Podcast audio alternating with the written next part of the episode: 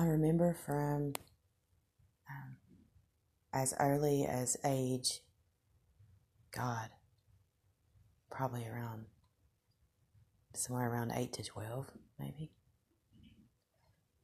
I remember um, that early in life um, overhearing a conversation I wasn't present for that last about as long as, as the ones that are um, played to me now. And was impossible that it, it would be anything else. And it's, um, let me figure out how to describe it.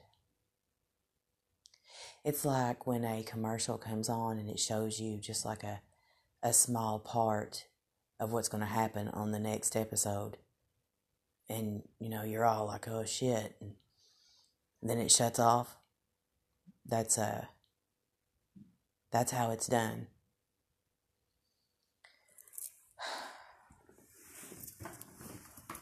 And uh, that one, that one particular incident has been in my mind all these years, and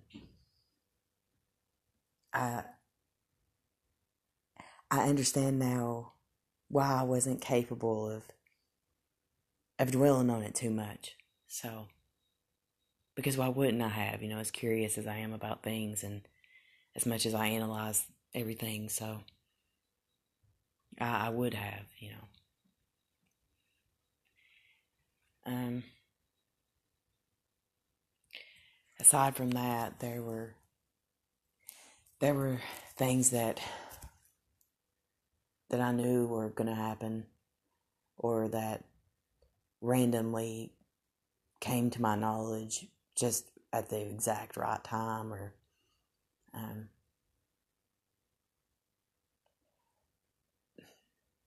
I'm going to be able to say that that's been happening all my life. So, I, I always felt that something was being kept from me. And I couldn't ever figure out what it was, you know. I always felt like I was um, singled out in some way. And it turns out I was. And I, I don't so much mind. I don't mind. And you know, now that I I'm starting to see things for what they are and I'm I'm being made to be scared to use my voice. So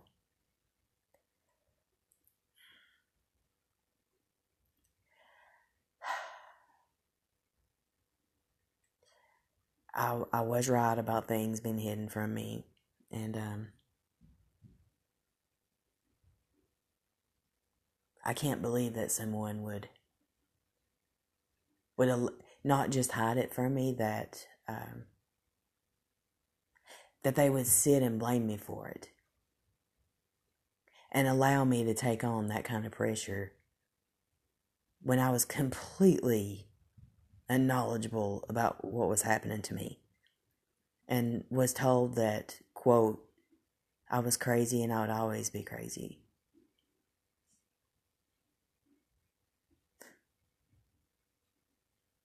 but i wasn't you know so and i i've uh i mentioned that happening about the conversations in prior recordings and um like I would be walking by. For instance, I was staying in a shelter in Morristown once, and I remember walking. Um, um, I had to walk places, and I walked by the grocery store once, and oh my God, it it was like I was literally in the vehicle with somebody, and I. It was the same um, one male of of the two that I've said that it it would typically be when when the V two K would start um, I remember him saying she's going to keep on until she's winds up in a ditch somewhere. And then I heard, look at her, you know, and then it shut off. and you know, as I as I'm walking, you know, if someone yells something across the parking lot, it's it's very significantly different than than when it's it's sent to your brain. Now, I'm thinking I haven't researched it as much as I thought I had because there's way more to it than what I know, but um if it were something like voices in my head or something like that, then it would last longer, wouldn't it? I mean, that wouldn't be um, what I call live, would it?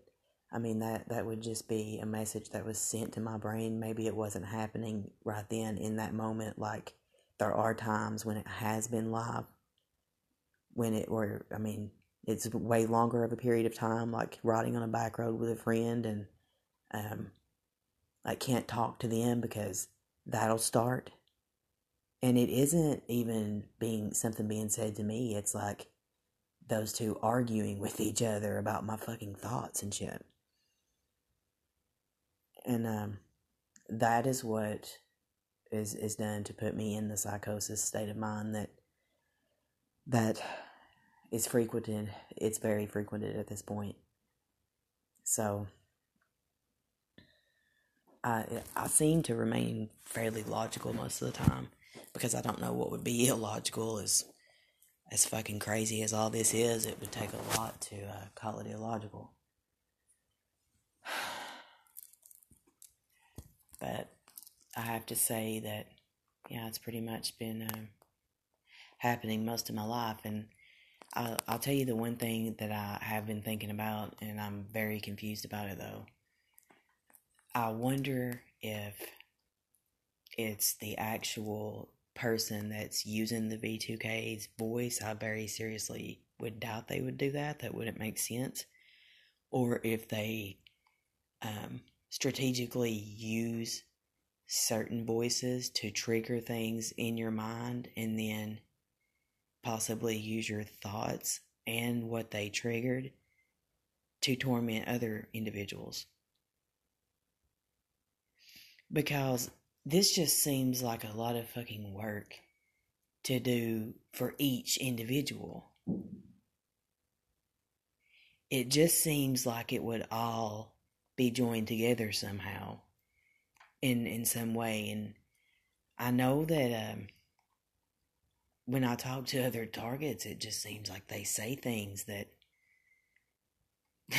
that I I mean, exact basic things that are being said to them that maybe I thought about or um, someone said to me with V2K, or I mean, it, just seems very, very connected. So I'm thinking that that it is, and that it's less work for the people responsible than I was thinking it was because They just sit back and watch the shit show.